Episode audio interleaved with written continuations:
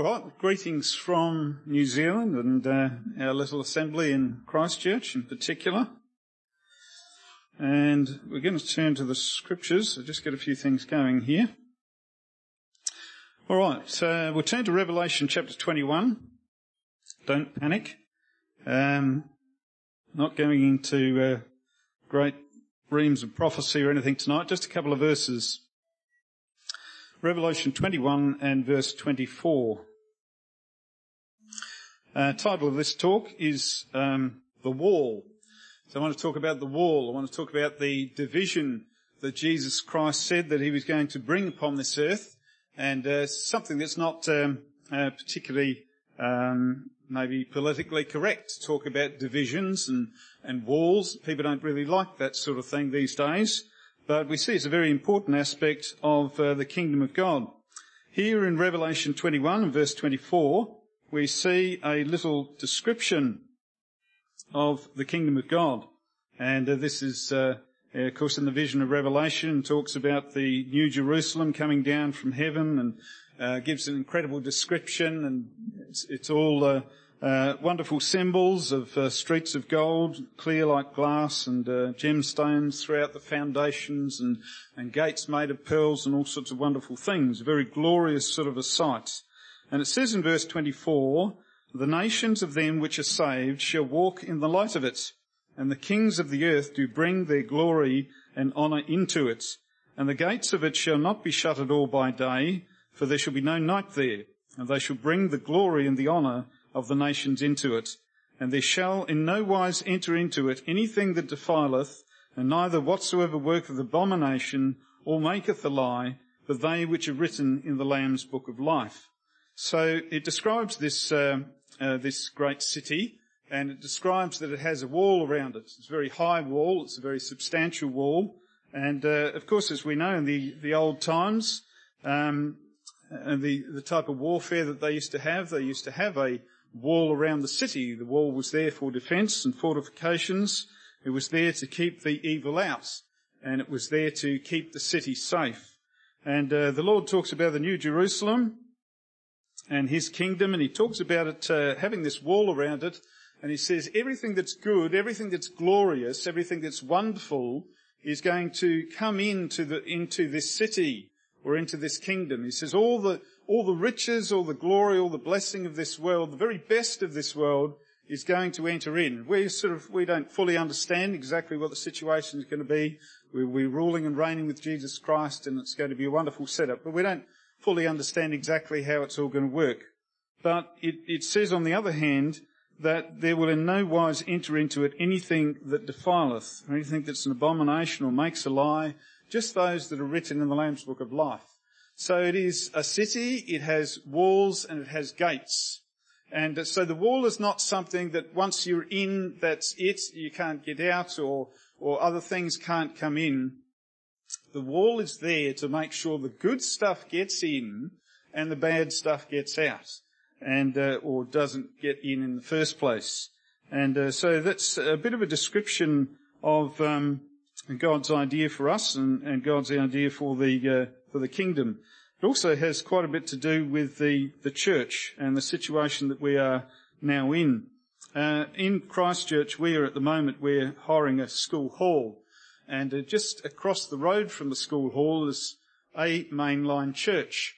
And um, we didn't plan it that way, but that's how it's ended up. They, on this particular church, they have a big sign outside their church and it says, Church without walls. And uh, I'm always tempted to put up one on our side that says church with foundations. Um, because I think they, I've had a talk to the minister there on a couple of occasions and exchanged a few emails, and I think they're lacking in some of the scriptural foundations. And uh, of course today it's very trendy to sort of say, you know, you're a church without walls, and it's, it's sort of got this indoor-outdoor flow sort of thing in a spiritual sense. But really that's not what the Lord is looking for. He doesn't want us to be sort of in equilibrium with the world.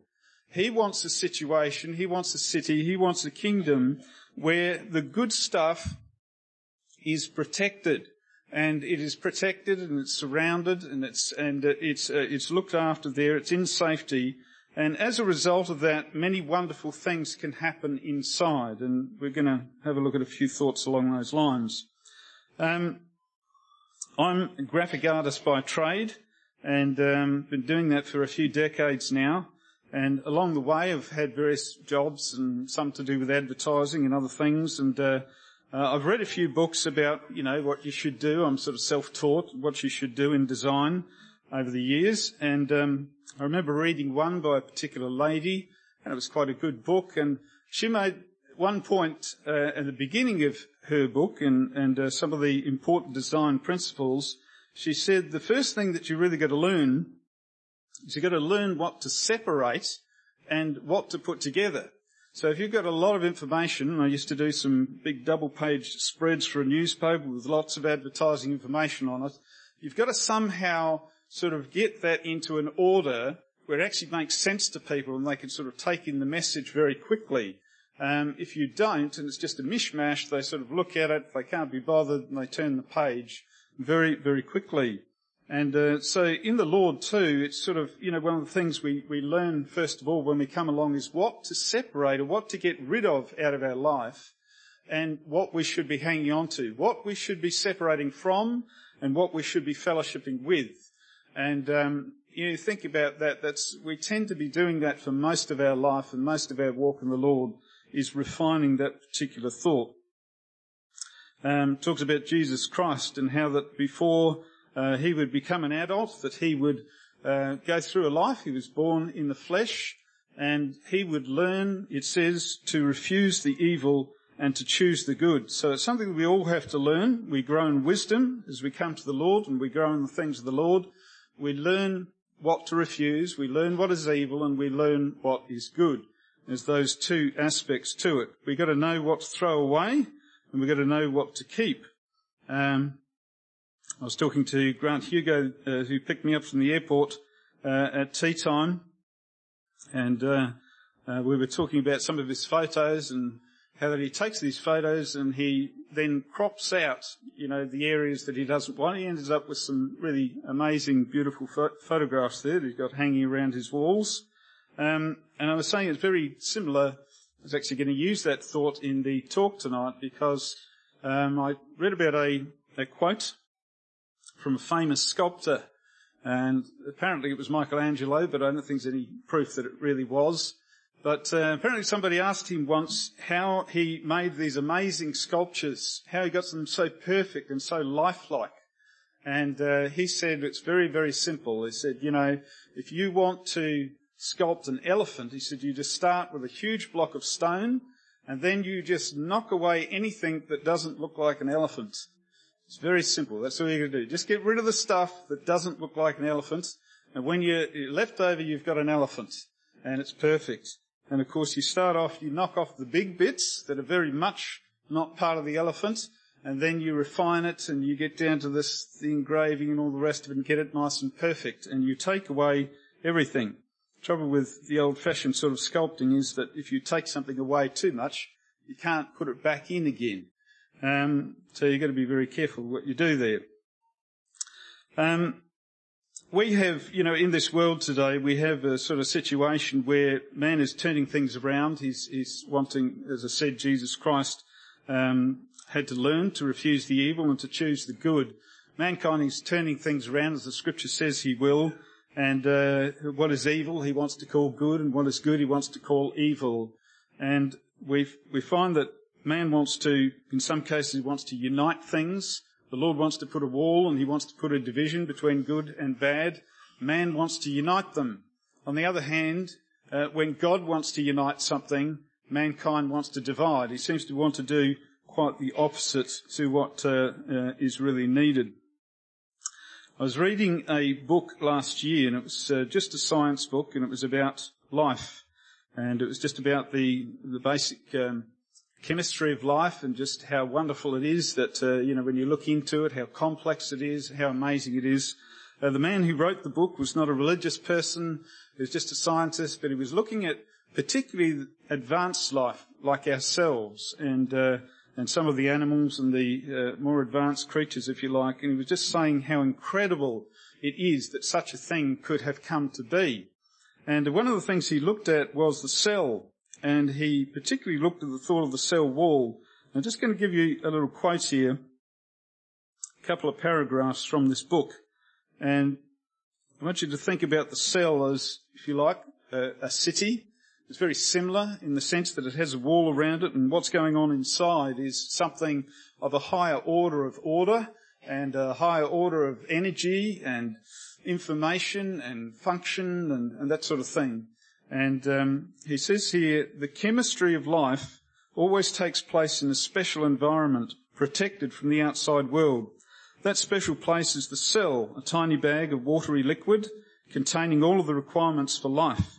Within the cell, DNA and RNA can go about their business of making copies of themselves and providing the instructions for the manufacture of protein molecules. This is the essential chemistry of life. But it has to be contained in a secure environment. The best way to appreciate the importance of the cell is to look at the role of enzymes, the proteins that encourage the essential chemical reactions of life to take place. Enzymes are not particularly rugged molecules. If they get too hot or too cold, they fall apart. If their surroundings are too acid or too alkaline, they fall apart. If they fall apart, they can no longer do their job and life stops. So they have to operate inside a protective wall, a special kind of wall which allows some molecules in but keeps others out, and which allows some molecules out but keeps others in. This wall is called a semi-permeable membrane, and it is the wall that surrounds the bubble of a cell. One of the defining characteristics of life, perhaps the defining characteristic, is that the region where life processes go on inside the cell is not in chemical equilibrium with its surroundings. Equilibrium equals death. Life maintains itself in a non-equilibrium state. The American biologist Lynn Margulis sums this up by saying life is a self-bounded system. So we think about the cell, and uh, they, you know, about 100 years ago, or less than 100 years ago, they thought that the cell, which is sort of the basis of all living things, was just a blob of jelly. They really didn't think it was much more than that, with a few chemicals in it and that sort of thing. But as they have looked into things, they have realized it is an incredibly complex, uh, functioning little city. It is, uh, they talk about it being uh, like a chemical factory. As a matter of fact, they say that it's not only a chemical factory, it's like a chemical industry. And uh, within that little cell, there's more chemical manufacturing going on and, and, such complex manufacturing going on that it is, is probably more complex than all the chemical factories that we have in the world in one little cell. And it is quite incredible what, uh, what the Lord has done there. But for that to exist and for all those glorious and wonderful things, for that life to exist and to continue, it has to be protected by a wall, which keeps it from being just sort of spread out into the world and the rest of the world coming in. And when you have that situation, this sort of indoor-outdoor flow, the, the cell without walls, so to speak, you end up with death. Uh, you can't have a, a situation where everything's the same inside as it is outside. And again, you know, within the cell you have this higher level of order. You have this higher level of function. You have this higher level of, well, we have life and, and, and the scientists really don't understand what life is. And uh, it's something completely different. Of course, within the church, it's exactly the same. That's what the Lord has said. He said, in this world, you know, it's death, it's darkness. If you want life, then I have to put you into a special situation. And He has to give us His word. And the word divides between what is right and what is wrong, what is good and what is evil, what we should be associated with and what we should not be associated with. And unless we have that wall, uh, and really the Word of God, it's a wall that we have up here, and uh, we, we define what we're doing according to the Word of God, and of course the Holy Spirit, and the, the Lord brings the Holy Spirit into us, He gives us life within uh, this situation, this wonderful church which we have.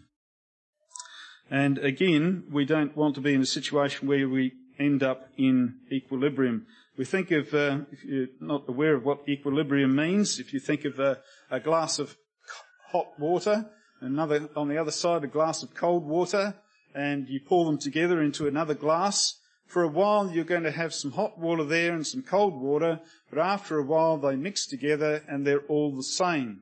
that goes into a thermal sort of equilibrium. And um, in that situation, of course, we know what the Bible says about that. You take the hot, you take the cold, you end up with lukewarm, and that is death. That's no good. And again, if you take all the molecules of life and you mix them with the molecules out there, you don't protect them, they break apart, they fall apart, and uh, you have no life. So the Lord wants to make a difference between the life and the non-life. He wants to make a difference between the kingdom of God and the kingdom of this world. Uh, we'll turn to Nehemiah chapter 4. It's hard to talk about a wall without looking at the story of Nehemiah. Nehemiah 4 and verse 1. Um, this was the time where the, the Jews had to go back after being in Babylon in captivity, and they were given the chance to go back to Jerusalem and to rebuild it. So, first thing they did when they went back to Jerusalem, uh, which of course had been razed to the ground and burned, and so had the wall, first thing they did was they had to build the wall, because there were many enemies who didn't want them to build this wonderful city again. We read in verse 1 it says, But it came to pass that when Sanballat heard that we builded the wall, he was wroth, and he took great indignation, and he mocked the Jews. And he spake before his brethren and the army of Samaria, and he said, What do these feeble Jews? Will they fortify themselves? Will they sacrifice? Will they make an end in a day? Will they revive the stones out of the heaps of the rubbish which are burned? Now Tobiah the Ammonite was with him, and he said, uh, even that which they build. If a fox go up, he shall even break down their stone walls. So they were mocking at the attempts of, uh, of the people of Israel there to build and to rebuild the wall around Jerusalem. And Nehemiah says in verse 4, Hear, O our God, uh, for we are despised, and turn their reproach upon their own head, and give them for a prey in the land of captivity. And cover not their iniquity, and let not their sin be blotted out from before thee for they have provoked thee to anger before the builders. So he built the wall, and all the wall was joined together unto the half thereof, for the people had a mind to work. But it came to pass that when Sanballat and Tobiah and the Arabians and the Ammonites and the Ashdodites heard that the walls of Jerusalem were made up, and that the breaches began to be stopped, then they were very wroth. And they conspired all of them to come together and to fight against Jerusalem and to hinder it. Now when we divide ourselves from this world, or the Lord divides us, through the Word of God, and people look at our lives and they see our lives are changing, and they see that the sort of things that we used to associate with, that the breaches are being made up, and we're, we're starting to brick over the wall, and a lot of things that we were involved with before, we're no longer involved with. And uh, we're sort of raising up a wall in, in certain areas according to the Word of God, and they get very angry at that particular thought. They want us to be together. They want to be able to come into us and they want us to go out to them. Uh, but again, as we look into the Word and we grow in the things of the Lord, we realise that if we want to be part of God's kingdom, that there is a wall, there is a division.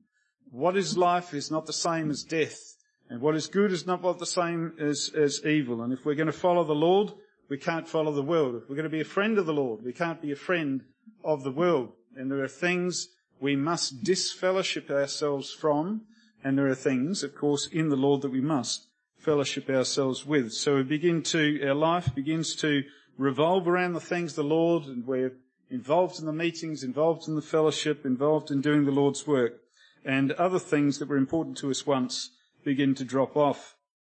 And as we see here, uh, they were very upset when they realized that the wall was being made up. And I guess through our life, uh, we are constantly doing this. We are building the wall. As we're seeing things clearer from the Word of God, we recognize, hey, I've got a bit of a hole in my walk in the Lord over here. I need to sort of block that up.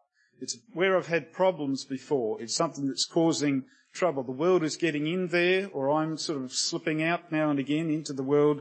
I need to fix that wall up there. And you start to make up the breaches as you go on in the things of the Lord. You grow in strength and uh, hopefully, um, you know, that wall gets more and more complete as you go along, and you learn things that you need to uh, uh, to build. Um, we won't go there, but uh, a couple of uh, later on, where they put the uh, wall together and everything was joined up, and they actually finished the wall. It talks about Nehemiah and the and the people of Israel rejoicing over the wall. Just read you a couple of verses from chapter 12. It says. And at the dedication of the wall of Jerusalem, they sought the Levites out of all their places to bring them to Jerusalem, to keep the dedication with gladness, both with thanksgivings and with singing, with cymbals, psalteries, and with harps.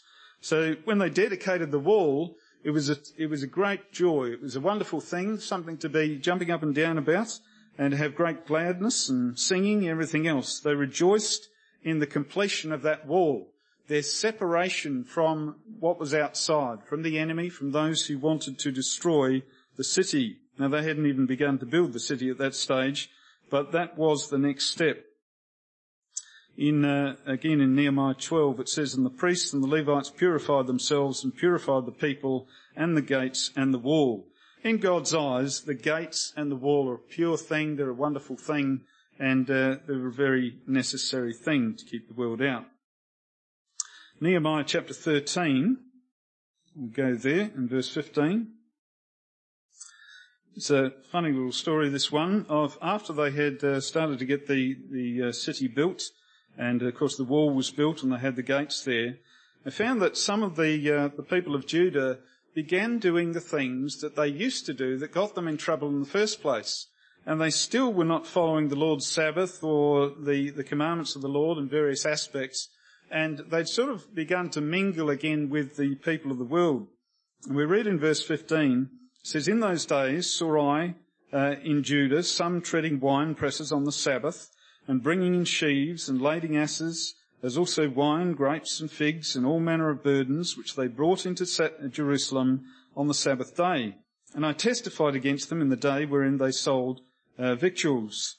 And there dwelt men of Tyre also therein, which brought fish and all manner of ware, and sold on the Sabbath unto the children of Judah and in Jerusalem. So there were a lot of merchants from outside who wanted to come into the city and they wanted to buy and sell and trade. And they were doing it against the commandments of the Lord because they were coming in particularly on the Sabbath day. And uh, it was becoming a situation as it was when Jesus Christ uh, was in the temple and he said, you know, you have turned the temple into a den of thieves. You've brought in your, your money changing your, and your, uh, uh, you're buying and you're selling and everything else, and it's supposed to be a house of prayer for all nations, but you have turned it into a den of thieves and robbers. And of course, the Lord cast them out on that particular day with a lot of zeal behind what he did.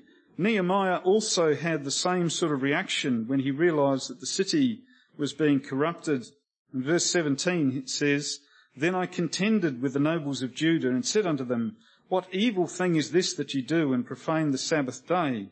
Did not your fathers thus, and uh, did not our God bring all this evil upon us and upon this city? Yet ye bring more wrath upon Israel by profaning the Sabbath. And it came to pass that when the gates of Jerusalem began to be dark before the Sabbath, I commanded that the gates should be shut, and charged that they should not be opened till after the Sabbath. And some of my servants set I at the gates that there should be no burden be brought in on the Sabbath day. So the merchants and the sellers of all kinds of ware lodged without Jerusalem once or twice. They didn't give up easily. Again, as they do today, they sort of want to open everything to 24-7 and uh, any way that they can. They sort of want to get some opportunity to buy and sell. And uh, so he closed the gates against them. They don't take no for an answer lightly. And this world doesn't take no for an answer lightly either you have to be fairly firm. So he not only had to shut the gates and set servants at the gates to watch that nobody opened them, but um, we see that in spite of that, for a couple of weeks, um, the merchants kept coming back and they thought they, thought they would camp outside the walls and they would stay there just on the odd, uh, on the odd chance that somebody might sort of sneak over or open the door or, or um, you know, they might have some opportunity. And the world is a bit like that. It wants to camp outside you know, the church that the Lord has created and uh, His kingdom, and uh, they're quite ready to sell us all sorts of things of this world. Uh, we have to be firm. And Nehemiah was firm. In verse 21, it says, Then I testified against them, and I said unto them, Why lodge ye about the wall? If you do so again, I will lay hands on you. And from that time forth came they no more on the Sabbath. So sometimes it's not enough just to abstain from things people push and people want you to maybe take that drink or get involved in some sort of activity, sometimes you've got to turn around and say, look, I'm doing these things because the Lord has asked me to do these things. My life is different now. I am changed. I have a testimony. I will uphold it. And this is what you should be doing too. You sort of have to get your Bible out and show them a few scriptures and say, these are the reasons I'm doing these things. And I've had a wonderful experience from the Lord and I've been filled with the Holy Spirit and you can have that too.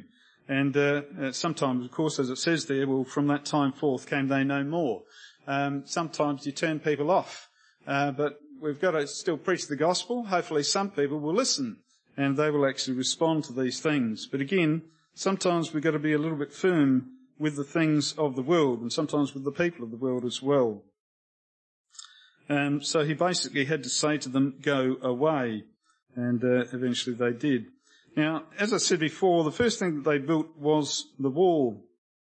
And then they built the city. One comes first. And again, in those days, we had enemies without, and they were looking to destroy all the wonderful things that you had within.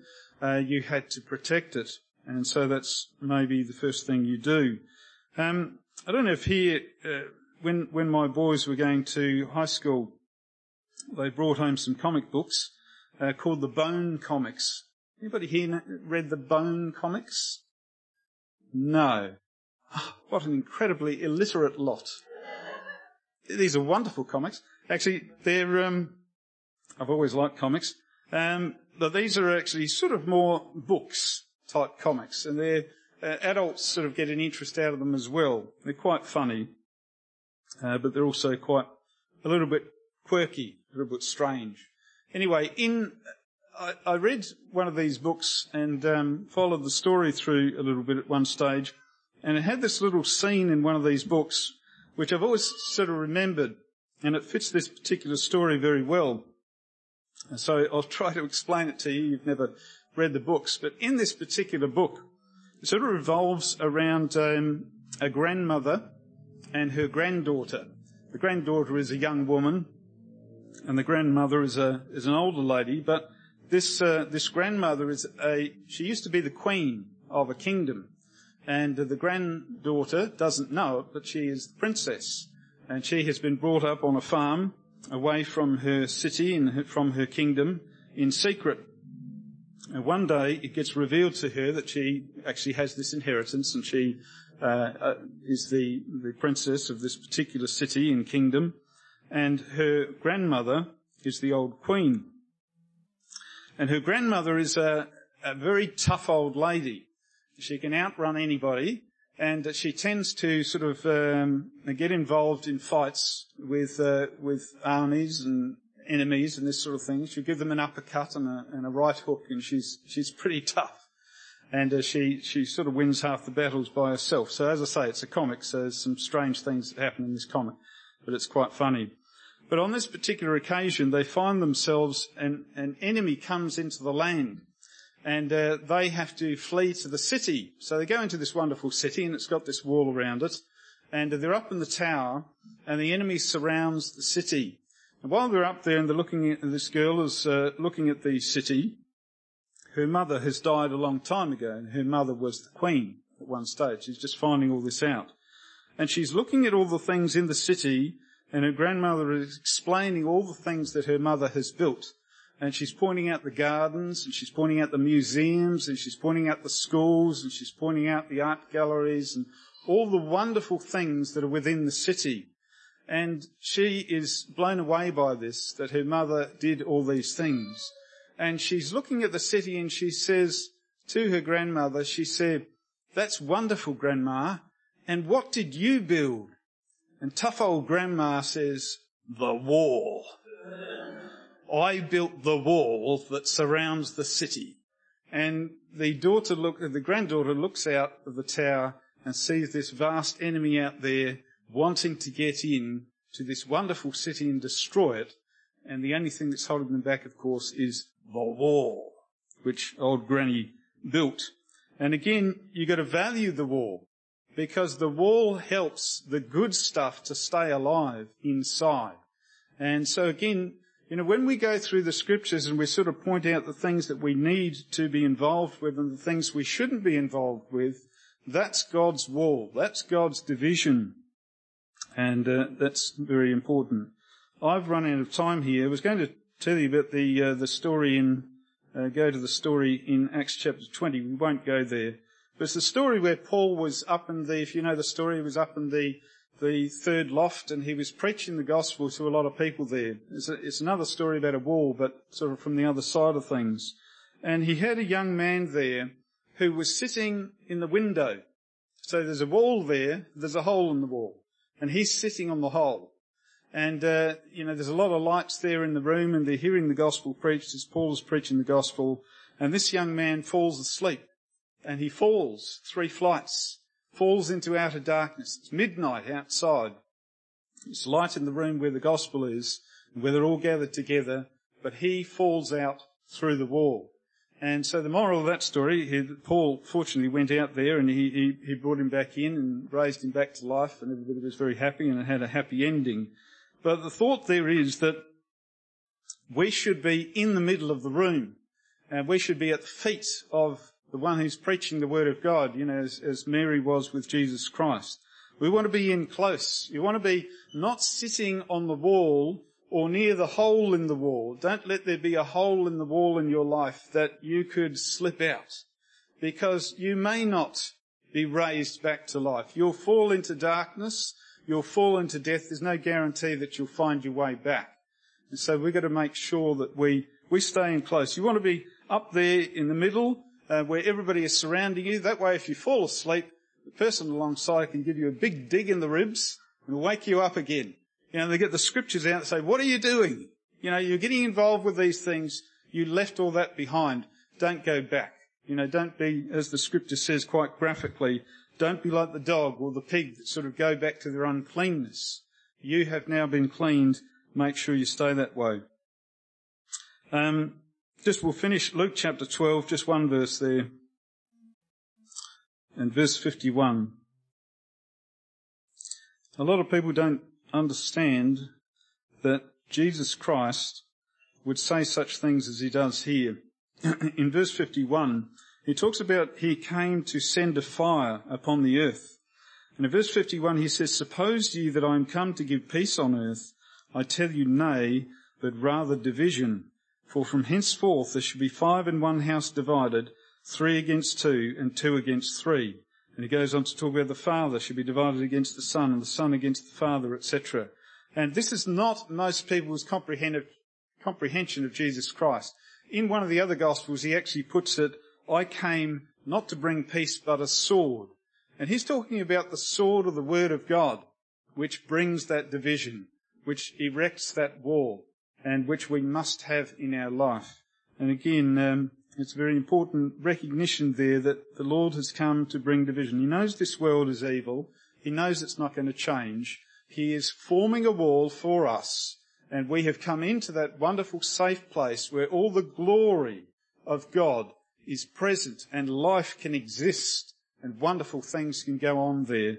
And uh, we must uh, value, if you like, the wall that makes it possible. And all the people said.